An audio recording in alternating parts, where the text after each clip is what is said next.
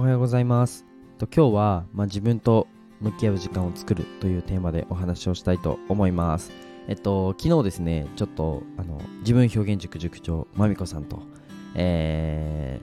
ー、2人でセッションをする時間をいただいて、まあ、僕の活動とかを振り返りつつ、まあ、過去のね自分の状況とかも振り返りつつうんと内省を行うっていうことをやってみてまあなんかうんとがっつり誰かとお話をして自分の内省をするっていうのが僕初めてだったのですごいねいろんな気づきがあったので今日は共有したいと思いますはいじゃあスポンサーコールに入らさせていただきますえー、この放送は日本の文化を広めたいオーストラリアの和紙アーティスト緑のカエルさんの提供でお送りしますカエルさんありがとうございますえっと、今月改めてよろしくお願いします。カエルさんのチャンネルとノート、概要欄に貼っていますので、ぜひご覧ください。あの、絶対聞いてください。カエルさんのあの放送。あのめ、めちゃくちゃ面白いんで 絶対聞いてください。はい。で、本題に入る前に一つお知らせです。えっと、声でマネタイズするために必要なことをね、まとめた LINE をお作りしましたので、ぜひ友達になってやってください。まあ、音声のそもそも市場とか、なんで音声 SNS って来るのっていうところを、まあ、かなり分析して、えっと、プレゼントの音声でも語っているので、ぜひね、あの、それだけでも聞く価値あると思うので、ぜひ、あの、プレゼントだけでも受け取って、受け取ってみてください。大切なところで噛んじましたね。申し訳ないです。はい。まあ、無料でね、個別相談する方も、えー、希望する方も、まあ、レターか公式 LINE にてご連絡をお待ちしております。はい。じゃあ今日の本題に入っていこうと思うんですけど、今日の本題は、まあ、内省する、まあ、自分と向き合う時間を作るっていうテーマなんですけど、なんか、まあお、仕事とかお忙しかったり、まあ、SNS の活動とかで忙しかったり、まあ、僕なんかは、えっと、今ね、すごく、まあ、法人化に向けての、うん、いろんなね、やり取りだったりとか、あとは、まあ、お仕事と絵ですね。そうなんですよ。ベトナムの絵が間に合わないです、え引き伸ばしてくださいって言って2週間、3週間ぐらい引き伸ばしてくれて、まあ本当に、あの、危ねえセーフって感じだったんですけど あのそれぐらい結構スケジュールがパンパンで、まあ自分でスケジューリングを組みながら、なんとか、あの前に進んではいるんですけど、なんか自分と向き合う時間ってそんなに作れないなっていうふうに思ってたんですね。まあなんか常に、でもこうやってラジオで話してて、まあ自分とは向き合ってはいるんですけど、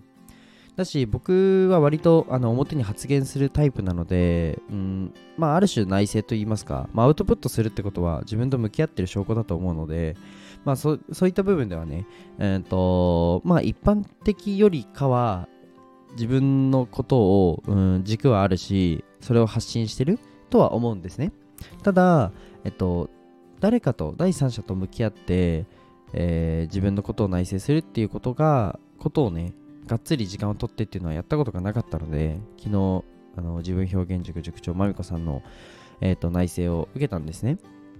で、えっと、そこで感じたことを共有したいんですけど、まあ、まず、まあ、自分の、まあ、ざっくりあの流れといいますか、まあ、細かくは言えないんですけど、まあ、ざっくり流れとしては、まあ、僕のこの発信活動だったり夢についてですね、まあ、障害の偏見をなくすっていう夢に対しての、まあ、自分はなんか何で思ってるのかとか、えーと、どういう生い立ち上から思ったのかあとはどういった経験体験からそういった思考になってるのかっていうのを語ってたら、まあ、僕のもちろんね夢は、まあ、障害の偏見をなくすっていう夢なんですけどあのもっともっと強い自分の中で強いものっていうのが、まあ、や守りたいってことだったんですね。あと自分が勝ちたいっていうこの二軸ですね。で僕は結構1位とかまあこの放送を聞いてくださってる方にはすごくあの分かると思うんですけど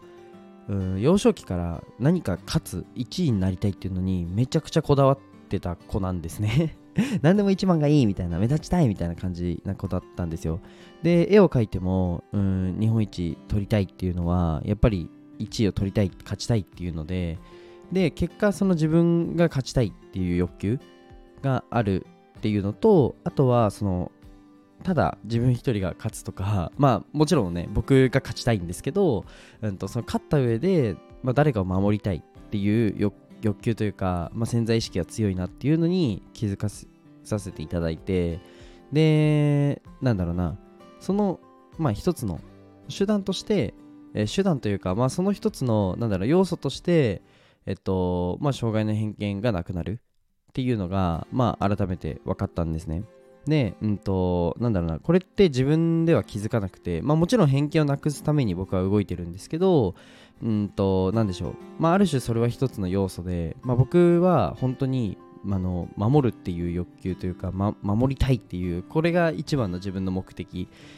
だったっていうのがすごく分かりましたでやっぱりうんそれは例えばなんですけど、小学生の頃から頃だとしたら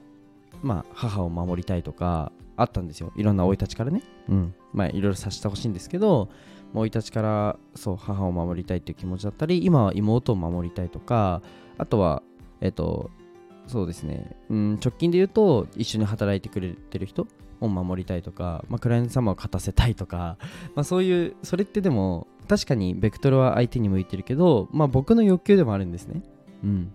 それをやってる多分自分が好きなんですよ。はい守ってる自分が多分好きなんですね。なので、まあ、障害の偏見をなくしたいっていうのも、まあ、もちろん僕の理念であって夢であって、えー、と一番上の目標ではあるんですけどただ、うんとそのなんだろうな施設をにすごい行って、まあ、それこそね虐待を受けてる子供たちがいたりうん偏見の目を向けられてる子供たちをなんか守りたいっていう僕の欲求なんだなっていうのを、まあ、改めてね、あの、感じたという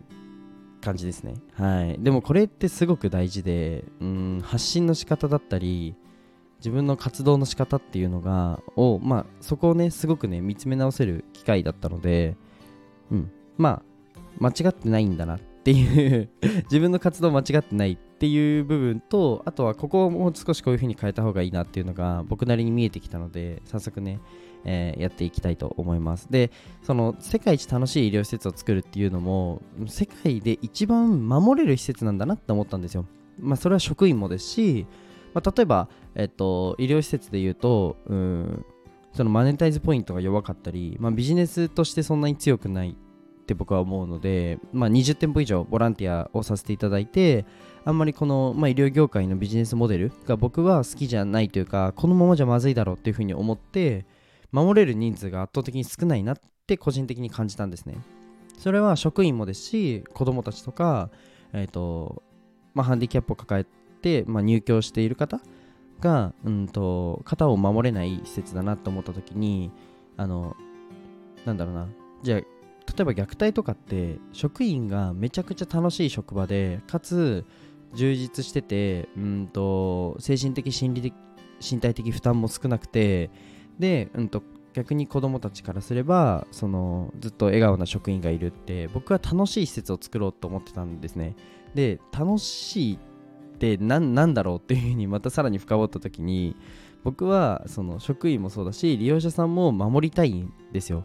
はい。なので、まあ、世界で一番守れる施設っていうのを 作りたいんだなっていうふうに昨日腑に落ちました。で結構僕はその勝つ勝ちと守りにこだわってるなっていう風に すごい思ったので、まあ、そのね、あのー、ことそこを、うん、なんだ自分の、まあ、ある種目標といいますか欲求といいますか自分の一番上にある部分はあの自分が勝って守る人数を圧倒的に増やすっていうのが僕の欲求なんだなっていうふうにあの改めて感じました。はい。じゃあねこういった、まあ、内政の時間みたいなのって多分取らないと思うんですよ。けど絶対取った方がいいと思いましたね うんやっぱりうーんまああいにく僕はあまりブレることはないんですけど、まあ、どうしてもね、発信活動だったり、うーん、まあ、自分の人生でこれを大切にしようと思ったことが少しずつブレてったりっていうのはあると思うんですね。まあ、なので、あの紙に書いて、あのなんだろうな、自分の夢みたいな部分をバって書いておいたり、まあ、僕の場合はもうホワイトボード一面に僕はこうなるっていう風に書いてあるんですね。っていうことだったり、なんかある種ぶらさないために、まあ、そういった誰かの目線を借りるっていうのはすごく大事で、で特になんだろうな、うん、僕は紙に書いたりって今言ったんですけど、それでもブレちゃう場合ってあるんですよ、一人だと。うん。まあ、なんだろうな、うん、自分のその一人だけの価値観だとどうしてもやっぱうん、自分の価値観でしかないというか自分の経験体験からでしか生み出されない思考なのでそれはすごくもったいない。多分皆様もいろんなね 皆様もって演説みたいですね。だ皆さんもすごいえなんか自分のこの才能とかえー自分の活かせる能力みたいなあると思うんですよね。でそれらをこの生かす時にこの自分の価値観とかこの自分だけの経験体験から考えた思考だけだとやっぱもったいないので誰かの目線を借りたりするっていうのはその前に進めるためにも大事だし自分を見つめ直すためにもすごく大事だなと昨日改めて思ったのでぜひねちょっと概要欄の方にあのカエルカエルさんの下に僕の公式 LINE が貼ってあると思うんですけど僕の公式 LINE の上にですねまみこさんのあのチャンネルも貼らせていただくのでぜひねあのレターであの私もやって僕もやってっていう風にあのまみこさんにねあのお伝えしてくれたらいいんじゃないかなというふうに思います。はい。じゃあちょっとね今回の放送はあまりまとまりきれてなくて、まあ、ちょっとふわってるかもしれないんですけど。いやまとまってたな。いやよく考えたらまとまってたな。ちょっと上手に喋れましたね。はい。今日も今日もとか言って。自己肯定感はそれなりに高いです僕は。はいありがとうございます。じゃあちょっとなんか一つおまけトークでもしようかな。あ、そうなんですよ。あの、なんかいろいろ役所関係とやり取りをしてて、あのうまくね、通ったので、まあ、今日もね、またあのいろいろ進めていこうと思うので、はい。またね、ワクワクドキドキしながら毎日を過ごしてるんですけど、そうだ、最近、うん、結構やっぱりパンパンだなって自分思ってて、まあ、スケジューリングもやってるんですけど、まあ、なかなかね、難しいなっていう時があるので、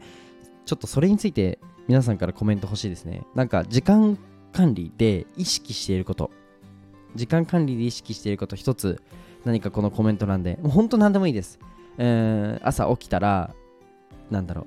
う、うすぐ二度寝しないとか、わかんないですけど、わかんないですけど、そんな些細なことでいいです。あの、皆様の時間管理で、どの場面でもいいんで、何か私はこれをやってますみたいな、時間管理で私は、なんだろう、Google カレンダー使ってますみたいな。空いてます使ってますみたいな。そんなんでいいんでぜひ皆さんのね時間管理術何か一つコメント欄で共有してくれたらなというふうに思います。はい今日も最後まで聞いてくれてありがとうございました。じゃあバイバイ。